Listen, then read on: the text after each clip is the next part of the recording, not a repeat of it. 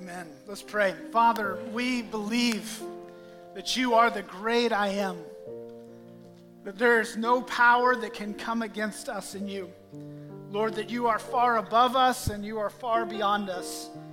So, Lord, we praise you for what you have done. Lord, with grateful hearts, we come before you this morning. And, Lord, pray that in this time as we open your word, Lord, that you will speak to us, that we will hear your word, and, Lord, we will obey it.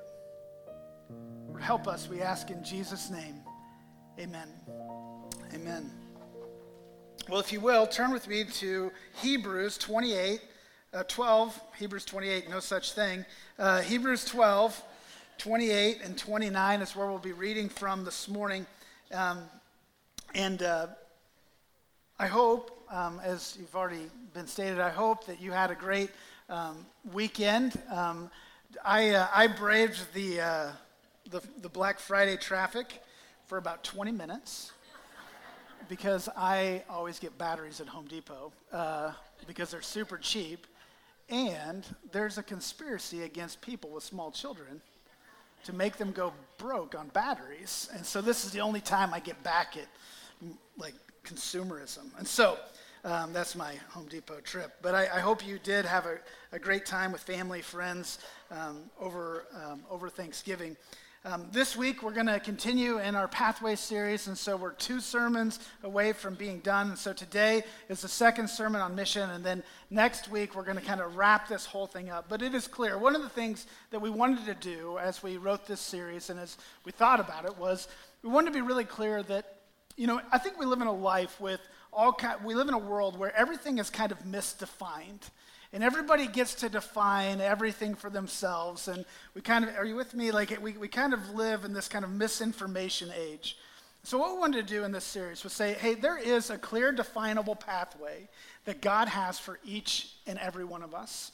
This isn't up for discussion, it isn't a debate, that there's some clear things that God desires for each and every person that will place their faith in Him. One is that we believe that, that the gospel, that Jesus is the centrality of the faith, and that when our affections grow for him, out of our affections for him, grow a true and authentic, obedient life for his name. So Jesus said it like this Love the Lord your God with all your heart, with all your soul, with all your strength, and with all your mind. Only through the person of Jesus can we do that. And he is asking every one of us as we walk down this pathway of life to love him with every bit of who we are. Why? Because he gave his life for us in a way that we could never return to him anything but giving our life back to him. We also know that it's clear in Scripture that we are to love others as family. That's the best way that I could kind of define that, and that's the way we talk about it around here, is family. That in the faith, we are family. And I live hopeful, and many of us live hopeful, that many people that aren't in the family of God will become a part of the family of God. And so we are to be a family of faith. And so we are to love one another as family, not like family, as family, and invite each other into our lives and invite those outside of our lives into our lives and truly have a genuine love. Jesus said it like this Love your neighbor as you love your self. So it's clear and definable that a Christian loves Jesus excessively, that loves others excessively, and then this third part of pathway is that clear as we walk down this road that, that those who believe, there's a clear thing that he's asking of us, and that is to extend the truth in which we've been given, to extend the hope in which we've received, to extend the great news to the world around us that we might that they might believe also. And God is so God is asking us to impact our world. And we've said it like this that impacting our world, we believe, starts with loving our neighbor. And so today, last week we, we, we, we talked about this very simple truth from John 20, 21, that we have been sent. As the Father has sent me, so I send you. And today, we're going to add to that sentence a little bit that we have been sent, I have been sent to proclaim the kingdom so today we're going to talk about what does it mean to proclaim this kingdom and to live as citizens in this kingdom, in this new way of life that Jesus has provided. So if you will, this morning with me, in honor of reading God's word, stand as we read Hebrews 12, 28 through 29. If you don't have a Bible, you can follow with us on the screens. Hebrews 12, 28, 29 reads Therefore, let us be grateful for receiving a kingdom that cannot be shaken. And thus, let us offer to God acceptable worship with reverence and awe, for our God is a consuming fire. Father, we pray this morning that you will honor the reading of your word.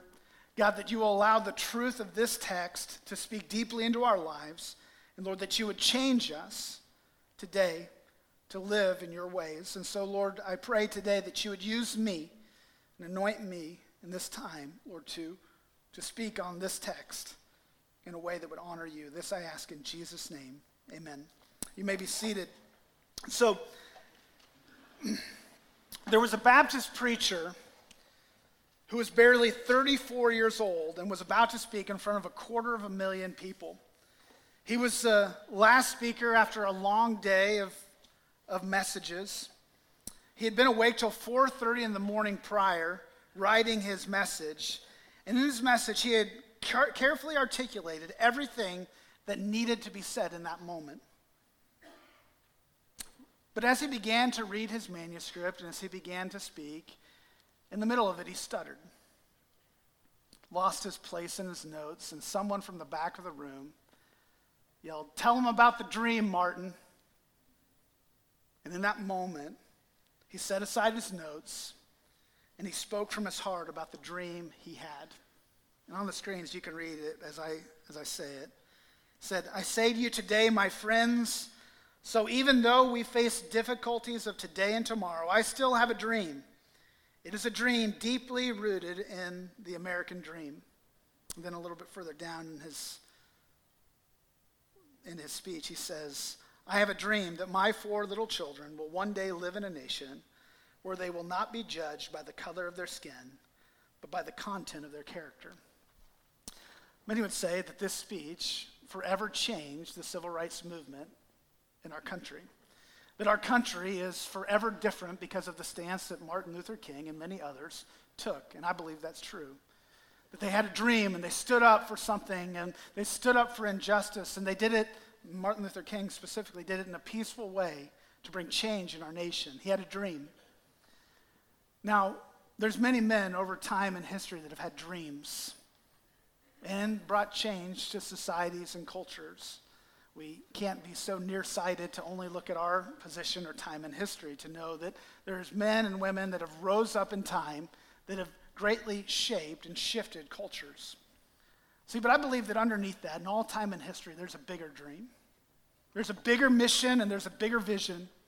And underneath that brings civil rights and brings all kinds of rights and gives dignity to men and women and brings them to a place where they were created and made to be. See, I believe that God, God has the biggest dream of all. I believe that God desires for every man, woman, and child to know Him to walk with Him, to love Him, to love one another, and to care for one another. I believe there's a dream, a big picture in Scripture that is pro- proclaiming to us a deeper message and meaning to life, a mission that we have been called to, a mission for glory, a mission for souls, a mission for restoration. Again, there's a dream, a big picture that God has been displaying. See, mission defined, this is a an author, he defined it like this J.H. Wright The mission of God is the restoration of all things to himself. See, I believe that that's what God is doing. We see in the end, in the Revelation, that God is going to make a new heaven and a new earth, and He is going to restore this earth and all of its brokenness and bring peace amongst our time. There won't be earthquakes and famine and all those things that exist in societies and culture and have. He will set all right. There will be no more orphans, there will be no more weeping, there will be no more tears. Revelation 20. See, he's also doing this other great work of restoration, and he's restoring people to himself. See, we were made in the image of God to live in his intended ways, and we rebelled from him. And in that rebellion, we became separated from God. And God loved us so much that he sent his one and only Son into this world to die for us on the cross, that we might be set right with God, might be recreated into his image as we live increasingly, and when we die, forever. This is a gospel message, and this is the greater thing that God is doing. And in the big picture of Scripture, we see this promise early in Genesis 3, right after Adam and Eve sin. God says that he shall bruise your head and you shall bruise his heel, prophesying that there's one who will come, Jesus, who will overcome darkness through his own crucifixion and death on the cross. See, Max Anders, a writer, gave this kind of big, big picture of Scripture for us. He called it the five Christ centered divisions of Scripture. And I want to give them to you today as we set up to talk about Hebrews 12. So, the five Christ centered divisions that we see in Scripture is first, anticipation. If, if you were to sit down today in just a few hours, which would be impossible, and read the entirety of the Old Testament, fairly extensive, fairly extensive section of Scripture, 39 books, and in those 39 books, some of them are very long, and some of them have very long genealogies in which you can't pronounce most of their names, right? Unless you're like me, who knows Hebrew, and then I just make it up, and you have to believe me, right? That's what good preachers do. We just make up what we can't read, and then everybody's like, oh, he must know. And so, and so in, in, these, in, in the Old Testament, but if you read through it, I think what you would hear is, is you would hear this over and over. It'd be like a drumbeat, just be constant. What you'd hear is someone is coming. Someone is coming to set things right. There's prophecies, there's problems, there's pictures, there's people, and all of these things are pointing to a Savior that needs to come and set things right. There's something broken in the family, there's something broken in culture, there's something broken in nations. We need a new king, we need a new prophet, we need a new priest, we need someone who can stop the repetition, the brokenness, someone to set things right again. And so in the Old Testament, what we see is this anticipation of a Savior but no Savior comes. And at the end of the Old Testament, God goes silent for 400 years. And in those 400 years, there's major culture shifts all over our world. We know in history that roads are built all over the, all over the known world, pathways for trade and commercial, I believe, setting up a pathway for the gospel to move forward, as we'll see in the book of Acts. But there's 400 years of silence, and then God breaks through. So we see in the Old Testament anticipation, but we see in Matthew, Mark, Luke, and John the manifestation of Jesus, the one who is going to come. We, we, we hear this other drumbeat and saying, He came, He came, He came. He came and he was born of a virgin. He lived a perfect life. He was arrested in the garden. He was brutally beaten for the sins of humanity. He was hung on a cross and he died. He was buried in a tomb, but the grave could not hold him and he defeated death. He rose from the grave. And not only did he rise from the grave, but he taught for 40, 40 days. And then after those 40 days, he commissioned his people and he ascended to on high and then empowered them with their Holy Spirit. And then that's the Gospels. And the Gospels end with it, the manifestation of Jesus, that he came. The one the Old Testament was crying, one is coming, one is coming, one is coming. In the Gospels, we see that he came, the manifestation of Jesus. And then the book of Acts. The book of Acts is really the sequel to the book of Luke. The third of the New Testament was written to one guy. His name was Theophilus. And so, just a side note, that God really cares about one person because a third of the New Testament was written to one guy, just saying. And so, so Theophilus, it was written to him. And so Luke was kind of this this is what Jesus did in his life died, rose. And then the book of Acts starts with the commissioning, and then the book of Acts is really about the proclamation of the gospel to the known world. So after he comes, he is proclaimed to the ends of the earth. This is recorded in the book of Acts like this. Acts 1 1 through 6 7, the gospel moves to Jerusalem. In 6 8 to 931 to Judea and Samaria. In 932 to 1224, Antioch. To Asia Minor in 1606 to 1920. To Rome in 1921 to 2831. We see the mission of church come alive and the gospel is proclaimed literally to the ends of the earth in the book of Acts. And so we see in the Old Testament the anticipation of Jesus, in the Gospels the manifestation of Jesus, in the book of Acts we see the proclamation of Jesus, and then we have these 13 letters. And these 13 letters, we call them epistles, and in these epistles what happens is we see the explanation of the Christian life, the church, the family. Under the reign of Christ, this is what it looks like in the day to day to live faithfully for Him. So we see the explanation from Romans to Jude, problems, needs, questions were addressed in these letters. These explain who Jesus is, what he has done, and how we should live in light of Jesus. And so then we've covered all of the scriptures now, but one. One, one, uh, one book of the Bible, and that is the book of Revelation. So in the, in the Old Testament, we see anticipation, New Te- uh, Gospels, manifestation, proclamation of, the, of Jesus outward, explanation of how to live for Jesus, and then the book of Revelation, we see the consummation of all things.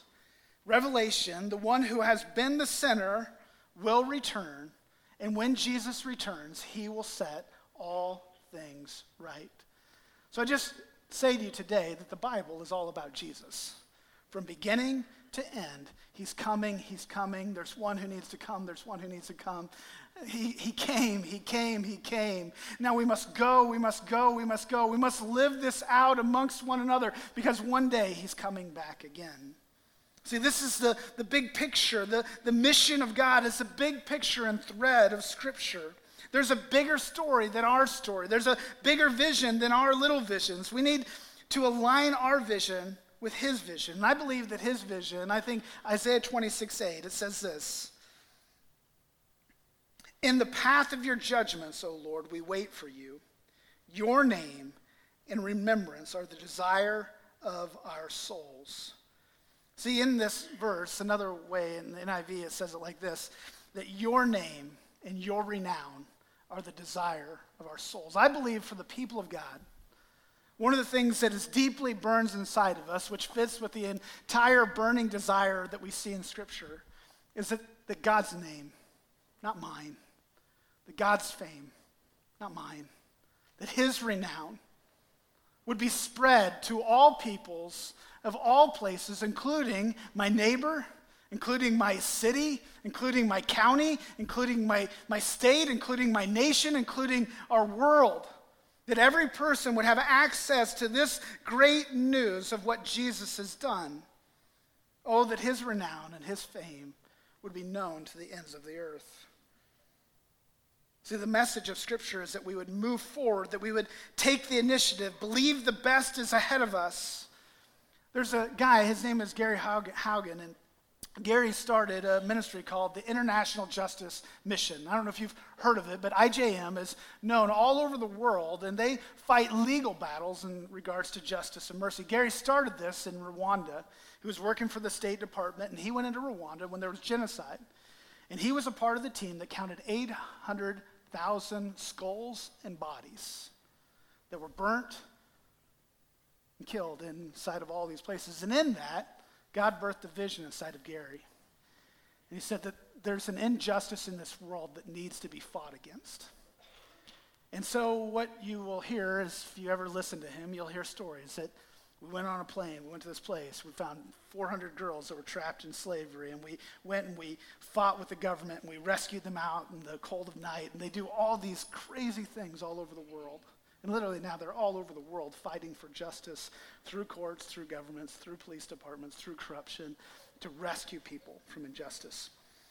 This is what he said. He said, We must switch from playing defense rather than offense. We must, sw- sorry, I said it wrong. We must switch. We need to begin to play offense rather than defense. We are too often more impressed with bad men than we are with a good God we are often more impressed with what is going bad in this world rather than what God is getting right. And we live in a day where bad men are easy to see all around us. And we watch the news, whatever channel you watch. You watch your feed on Facebook, you watch your news feed on your phone, whatever it is. And it's bad men after bad men and bad things and problems, which makes us go, What is going on? This is terrible. What is this all going to come to? And we become more impressed with bad men than we do with a good God who is doing a good work and has been from the beginning of time and will till the end of time. See, I, I believe that Jesus spoke to this he spoke that we can have confidence and courage to live on mission with Him in days where it doesn't make much sense. Matthew 16, 13 through 18, I'm just going to read portions of it. Jesus says this Who do people say that I am?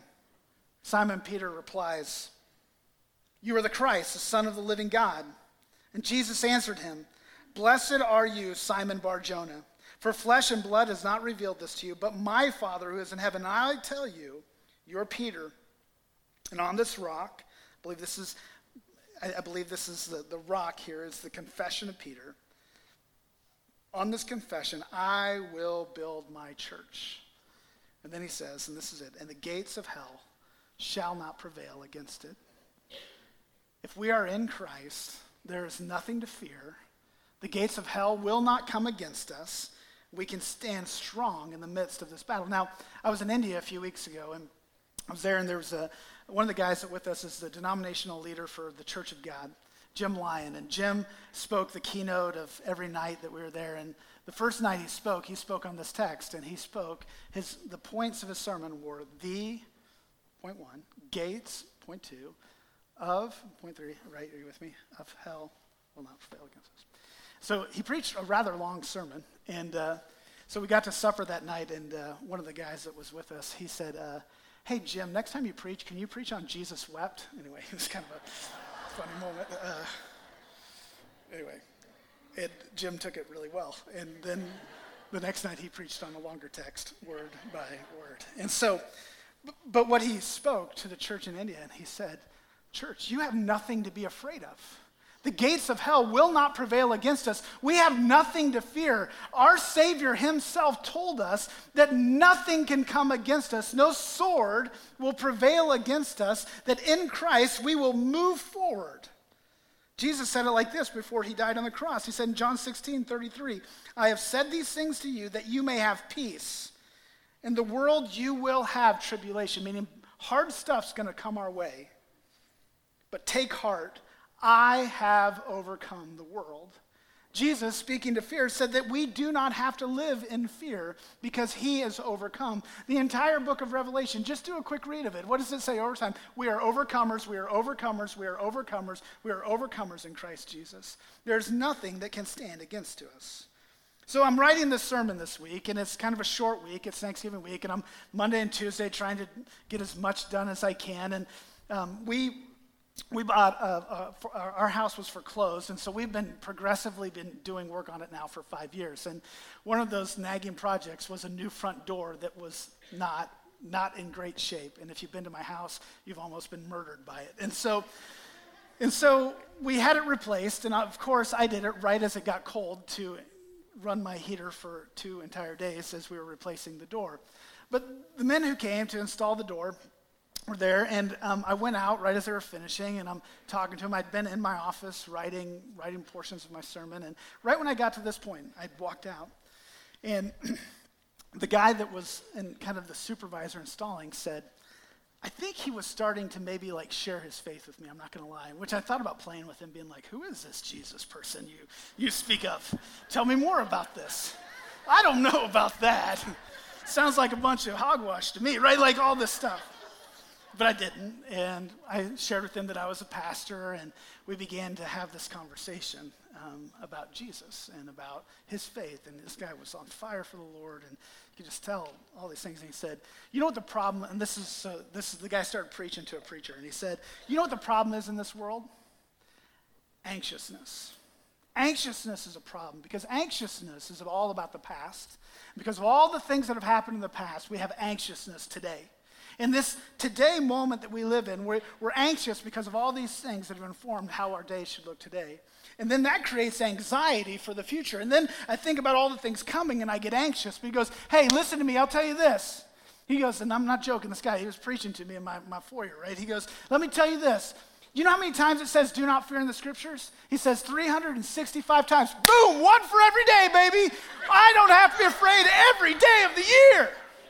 I was like, dang, I'm saying that on Sunday. That's good.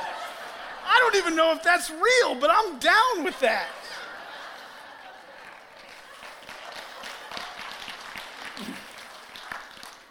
We have nothing to be afraid of, church. But so much in our life, we live in anxiousness of our past, which brings anxiety toward the future, which paralyzes us to live for the greater purposes God made us for His great mission in this world. We have nothing to be afraid of.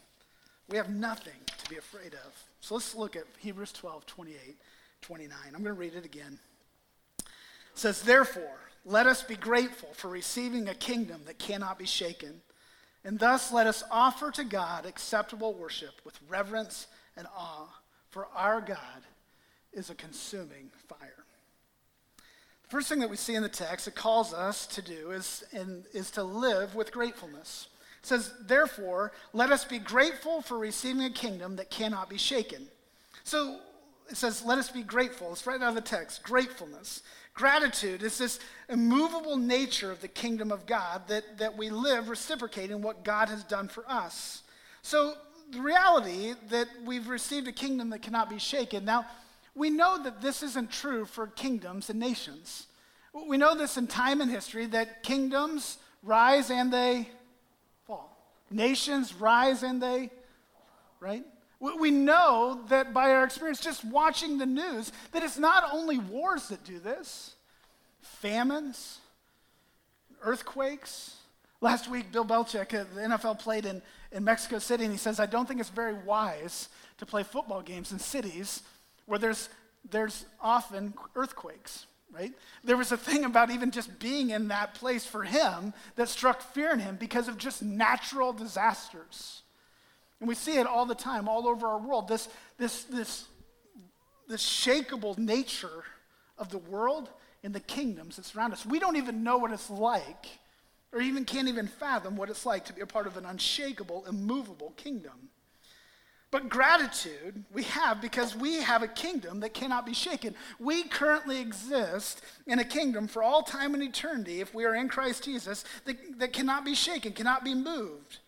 But we're mindful of the temporary nature of all the things around us. And again, that's the plates, the evil, the, the earth. And, but we have this deception, this deception that is pervasive in our lives. We have this deception of the permanency of that which surrounds us. And even though we know that we shouldn't have a deception that everything is permanent around us, we still do. You know, I know for me, and I would guess that many of you would agree with me on this, that there was a time in my life where I thought, no way my family will be any different than it is right now. But then there's one less plate at Thanksgiving, which reminds me that, oh, my family is shakable oh, no one in my family would do this or that, and then someone in my family does this or that. No, no one would ever do this, right? No, no one would ever do that, but yet it happens. I don't know about you, but I've lived just long enough to realize that there is really nothing permanent in this world.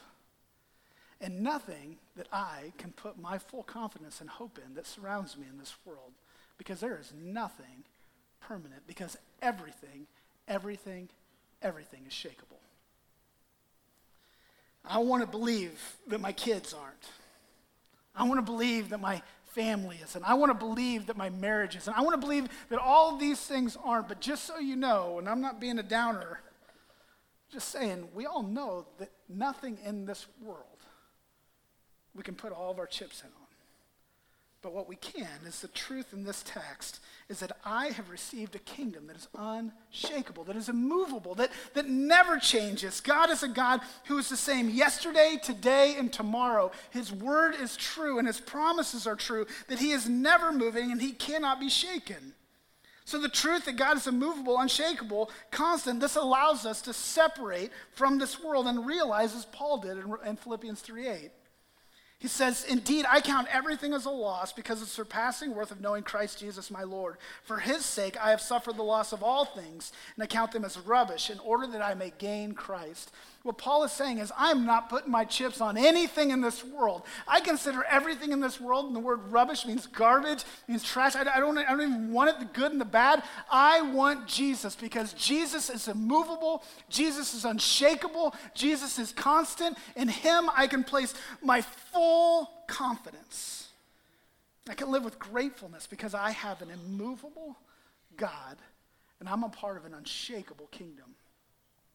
The second thing in the text, not only do we live with gratefulness, it calls us to live as worshipers. So it says, and thus let us offer to God acceptable worship with reverence and awe. See, we bring an offering before God of worship with our lives. Now, worship is something we did this morning as we sang songs, but that, in many ways, is just a small idea of what the totality of worship is in our lives. So it says, let us offer, meaning an act of the will. This is something that I'm, I'm going to, to do, I, I desire to do. I'm going to offer something to God. It says, let us offer to God acceptable worship, so something that is valid, that, is count, that, that counts, that is sacrificial, and something that is received. Just so you know, everything we offer to God isn't worthy of God. Side note, not everything we offer to God is worthy of God. So, the manner in which we do this is with what? Reverence and with awe. Reverence meaning that I, that I, that I hold God in the, the place and the position that he, he, he belongs, that I see Him as holy and exalted and, and full of peace and patience and kindness, all of his attributes, all that he is, his wrath and his mercy and his grace and his truth. And I see him for who he is, and I live in reverence of him, but, but even more than reverence, and of an awe that I'm captivated by his attributes. And I, I can't believe what he has done for me. And so with reverence and awe, I come before him. Romans 12.1 helps us with this uh, offering of worship. Says, I appeal to you, therefore, brothers, by the mercies of God, to present your bodies, right, your very own lives, the fullness of who you are, as a living sacrifice, holy and acceptable to God, which is your spiritual worship. See, in this, there's a new sacrifice in town under the new covenant. This new sacrifice in town, it's not bulls, it's not goats, it's not pigeons' blood. The final sacrifice has been made. Jesus Christ took death, hell, and judgment for us. The true king, the true prophet, the true priest sacrificed his very own life for us. And so, in response of Jesus' shed blood on the cross, I offer my very own life to him. So, my response is to give him me. The response is, Here is my life, God. Help me to live it as a living sacrifice, moment by moment, day by day, for you. Moment by moment, day by day, for you. My spiritual act of worship. So we're called to live with gratefulness, live as worshipers, and then last we see it says, For our God is a consuming fire, verse 29. We should live with faith. Now, when I was in high school, uh, actually middle school, so middle schoolers in the room, do not do as your pastor once did. And so I, I remember over the intercom in our school the words, Would Ryan Johnston and David Young please come to the office? And in that moment, I knew where I had been and what I had done with David Young. And at that point in my life, Bud McCrae, who was our principal, um, and we, for some reason, did call him Bud McCrae. I don't know why that was acceptable, but it was like it was like Bud was like it was like his own title, like of respect. And I remember walking into his office, knowing that judgment was coming my way. In light of, of saving myself a little bit, I'm not going to tell you what I did. But what I did was not good. And I remember he, I sat down at his desk and he said, he handed me the phone. He said, call your mother. And so it was like this, oh. And so I called my mom. She was at work, got transferred to her desk, and I said, hey, mom, I did X, Y, and Z. I'm not telling you. You can ask me afterwards, and I might tell you. Still embarrassed. And I said, Mom, I did this. And then I handed the phone right back to him. I didn't even want to discuss it with her. Like, you can like rip my ear off at home. My mom used to do this thing, like where she would, she would like dislocate our shoulders into our ear and like march us around. That's what she did. And so, and so there was this moment, like I knew my shoulder would be dislocated at home. And so I was just waiting for that moment. And then, then I was, you know, kicked off the bus and other things as my punishment. So, but there was a moment when I was walking down that hallway. Maybe you've had that moment where you knew judgment was coming. You knew that you were going to give an account for what you had done and when you had done it. And I know in me, I was sick just thinking, is there some way I can hide from my actions? See what this says in this text for our God is a consuming fire, meaning that judgment is coming. And those that are outside of Christ will be consumed with fire. This text speaks of grace on the front end and judgment on the back end. Every one of us in this room, whether you like it or not, when we step through death's doorway, we'll give an account for our life. Now, what I'm grateful for is that Jesus paid the price for my sins. And I won't give account for my sins in my life before God because Jesus, He has forgiven me. And through, as some have said, the rose colored glasses of His atonement for my sin, I will be able to rest in the eternal peace of God. But if you are not in Christ Jesus, you will give an account for your life, for your sins, and we will come under judgment. And after judgment will come hell, and eternal separation from God forever.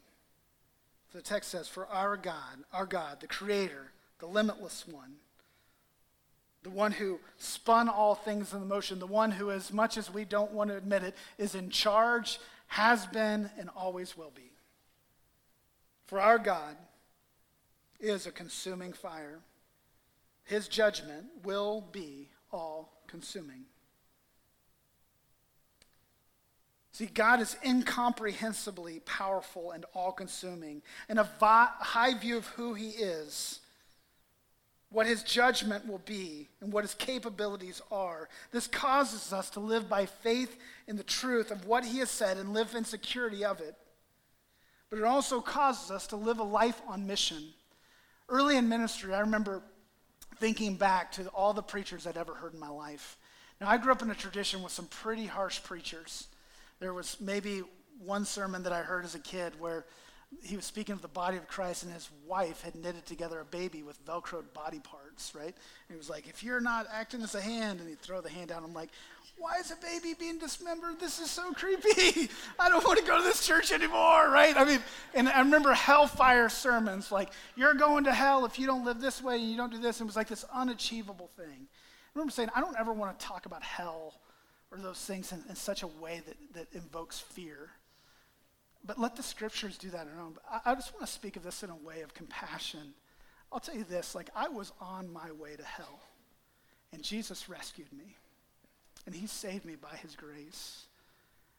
And, and for me, I don't desire anyone to go to hell because I deserved it, and God has rescued me from it. I'd say, I'd say this today if when I said judgment is coming and you thought, I'm not ready to give an answer, I would plead with you today to give your life to Jesus, that you might experience his grace and his forgiveness, so that one day when you see him face to face, you will not be all consumed by fire and cast away, but you will be invited into his very own presence to experience his peace the rest of your life. But even better than that, too, is not only forever, but today you can have his peace. So, but I believe this truth of judgment causes us to live by faith and truth and to live on mission for Him, not wishing as He doesn't wish for any to perish, us not wanting any to perish, and living for His greater purposes. See, we have been sent to proclaim His kingdom, and as we do, to live with gratefulness as worshipers by faith. And I believe there is a dream of God, a mission that He has sent us on, a battle that we are a part of, but we are not alone in it. See, the real soldier in this battle is Jesus Christ himself. And he established a kingdom that cannot be shaken. The gates of hell shall not prevail against it. He is the great soldier of soldiers. He is the great warrior of warriors. And when we, when we choose to go to battle in this world, to go on mission, to take risks for our king, we don't go at it alone. Our warrior Jesus Christ himself goes with us, the one who died, the one who had the power to overcome the grave, to defeat death, to walk through the furnace. Might we have courage? Might we stand up? Might we stand strong with our King? And might we embrace our position in a kingdom that cannot be shaken? And recognize moment by moment that we have been sent to proclaim the greatest news in all of the world the great news of our King and what he has done. Might we live in his kingdom and his reign in the day to day of our lives. So, in a simple way, to just finish today, I, I think there's two things in order to live in this mission that's just really simple, and it can last our whole lives if we just do these two things. Living on mission maybe could be boiled down to this simplicity invitation. Without inviting people into our lives, it will be very hard for us to live on mission.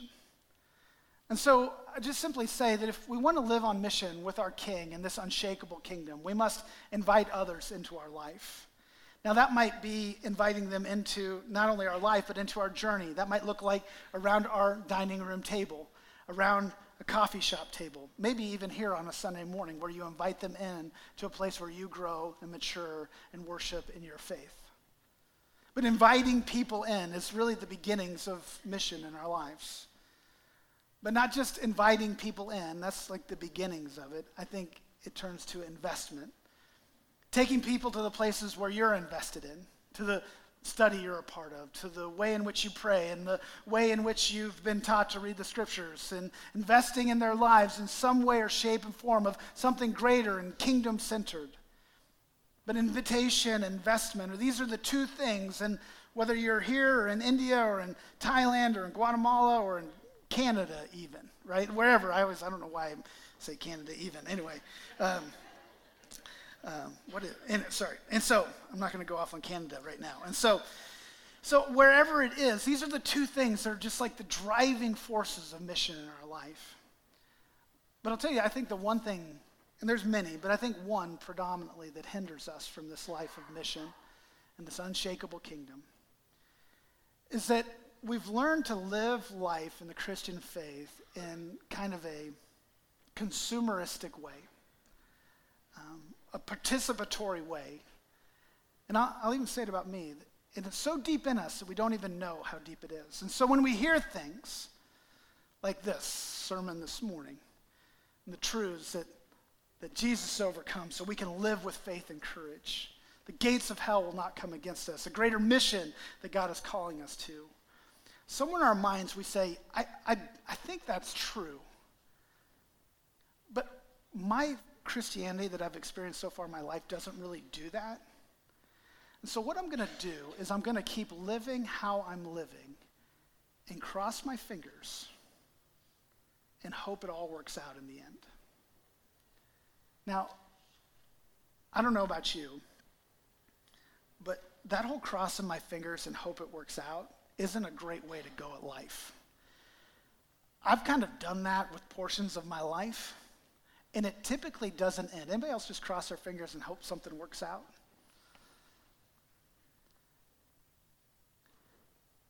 This text is true. The scriptures are true. God has a great mission for this church, and I believe that together we are seeing that happen increasingly in our city, in our county, in our state, in our world. And I believe that God is using North Canton to do that. But our impact is only as good as each and every one of us embracing this greater thing with our life, not crossing our fingers, but saying, I believe that God's word is true and I believe he has sent me on mission to proclaim his kingdom. And as a Christian, that's what I want to be about. And I want the great life work is not the great achievements that I've had, but simply I want to bring a wonderful offering before my Lord of worship, of giving my life to him in devotion. See, we are a part of an unshakable kingdom.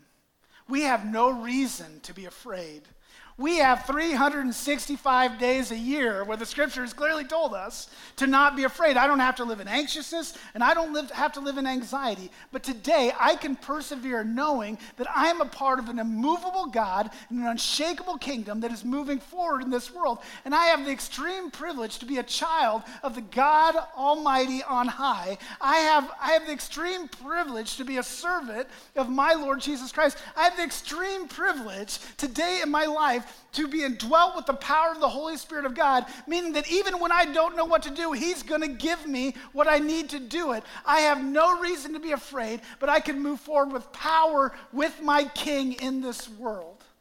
This is great truth. And I, I hope, I hope we don't cross our fingers, discount God's word, and hope it all works out in the end. Because just so you know, it doesn't. Disobedience is disobedience. Holiness is holiness. And through Jesus, we are made holy. And because of what he's done, it moves and motivates us to give our lives back to him and worship. Let's pray. Father, we are grateful today, Jesus, for your great love for us. Father, we thank you. We thank you for the truth of your word. That, Lord, we are a part of an unshakable kingdom. That the, the gates of hell shall not come against, shall not prevail against. That Jesus, you have overcome so we can overcome. Jesus, you have set us apart and called us to live with gratefulness, to live as worshipers, to live in faith, to live in the greater story, to live fearlessly for you and your name. So, Lord, would you help us as we worship, again, to commit our lives to you, to lay them in your hands. Lord, would you help the person in this room that, that has never known you, has never surrendered their life to you? Lord, I pray today you would give them the strength to repent of their sins, to turn in faith to you today. Lord, that you would save them. You would bring them peace, your care, and your love. You'd give them confidence in your unshakable kingdom. And you would move them forward for your greater purposes in this world. Lord, for us who have believed, give us the strength to live in the day to day, the moment the moment of our lives your greater purpose, fearlessly for you. Father, we love you. Help us to respond to what you've said today as we sing, and I ask it in Jesus' name. Amen. If you'll stand, we're going to sing, and as we sing, these altars are open for you to respond to whatever God might be telling you today.